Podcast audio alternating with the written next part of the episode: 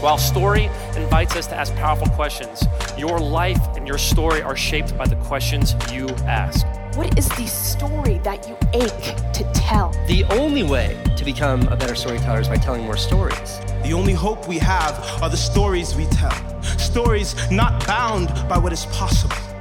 We are proud to be storytellers.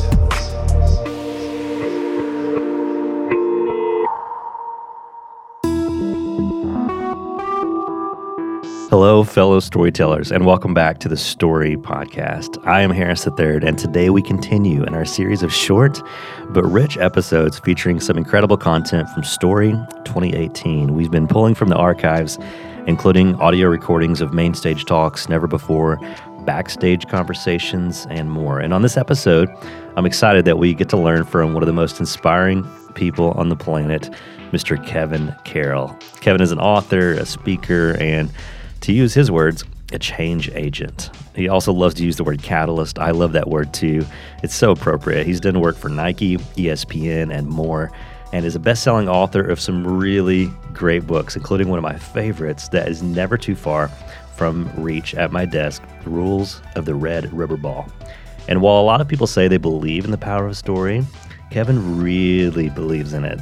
So much so that he lives it. It is so cool to hear this guy speak because his talks just bring story after story, and he trusts us, the listeners, to interpret the meanings out of them. Just check out this wild tale, all true, that he shared at Story 2018. It starts out in the 1960s in a Pennsylvania trailer park that Kevin and his two siblings had been abandoned in by their own parents after we had been in a trailer for five days alone, 200 miles away from Philadelphia, ages eight, six, and three. I remember my grandfather's phone number. I found a stranger to call. She called my grandfather. I explained the situation. Pop up, mommy's not here, and we're not even in school. He goes, Well, where are you? I don't know. I asked the stranger. She says, You're in Bowling Green, Virginia, 200 miles away from Philadelphia.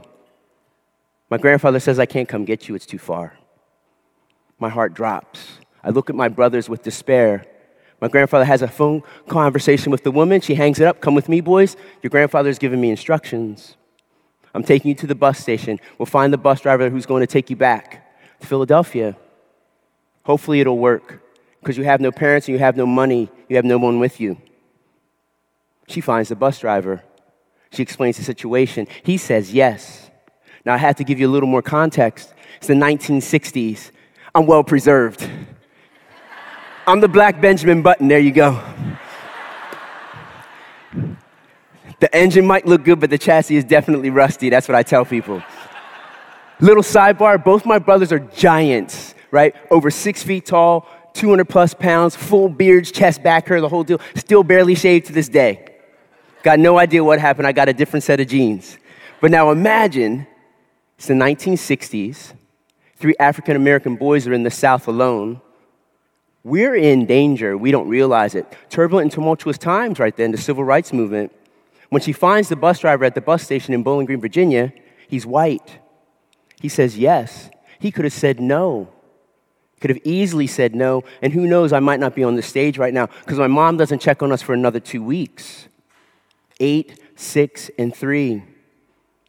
You're going to get on this bus. You're going to sit in one seat, you boys. I'm going to get you back safely. Yes, sir. Huddled next to each other. Rode back to Philadelphia. My grandparents took us in. There was a playground in the neighborhood. And that was my first safe place. It was the first place that I felt like I belonged and I was connected because no one asked any questions except, let's play. It was unconditional. It was an amazing place. And the community was crazy. Drug dealers and users, war veterans, parents, professional people. It was the energy center of the community. Play saved my life. But we all have a play story. See how Kevin does that? I mean, this is a dark story, but he infuses it with a relatable energy by talking about the importance of play. Play is key to Kevin's worldview, and he's all about the serious business of play. And he had to learn about that the hard way, like a lot of us did on the playground.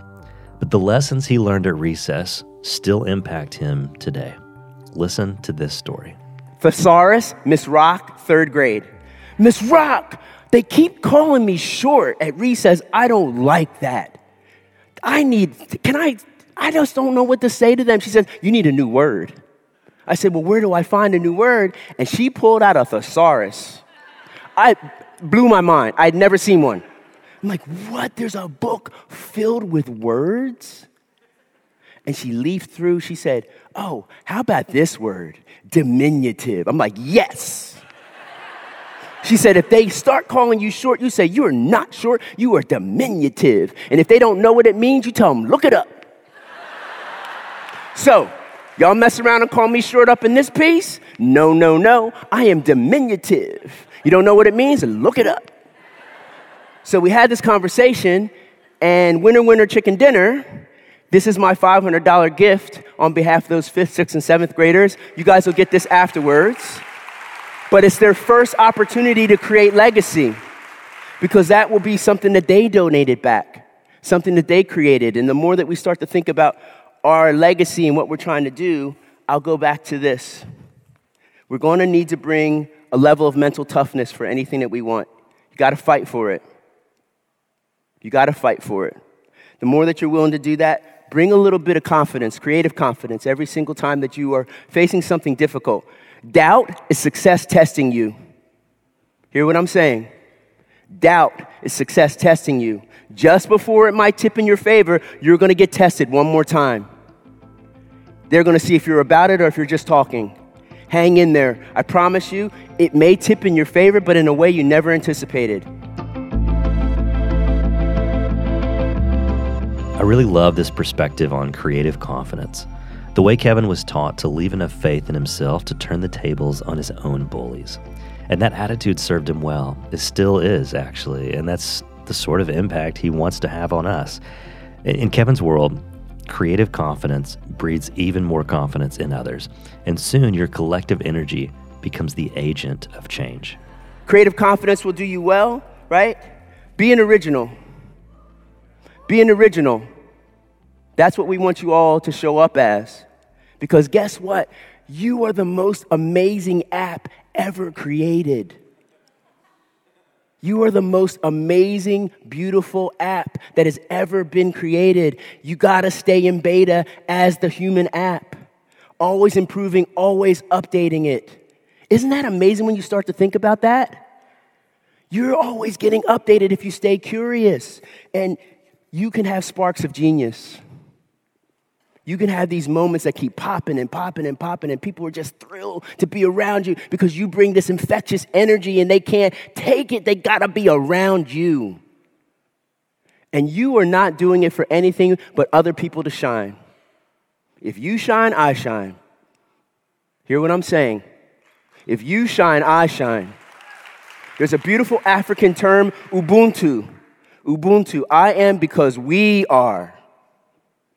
Hear what I'm saying? It's never going to be about me. It's always going to be about we and the collective energy, the collective impact that we can have together. This community, can you imagine if we all decide to do what my grandmother said I had to do every single day? One random act of kindness every day. Imagine if all of us in this room decide today we're going to do one kind act for someone, maybe we don't even know them. Can you imagine exponentially the impact we will have here in Nashville? Just to do that today? Then you take it back to wherever you come from and you actively practice that.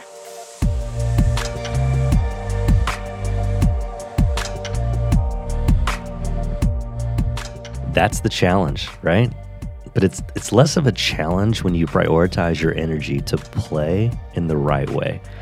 According to Kevin, the ability to play can save your life, change your perspective, and ultimately lead to a collective energy that can change the world. And it all starts with the power of believing in your own story.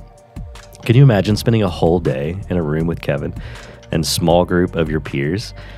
Well, you can because Kevin is headed back to Nashville in September for a full day pre conference workshop on Wednesday, September 18th.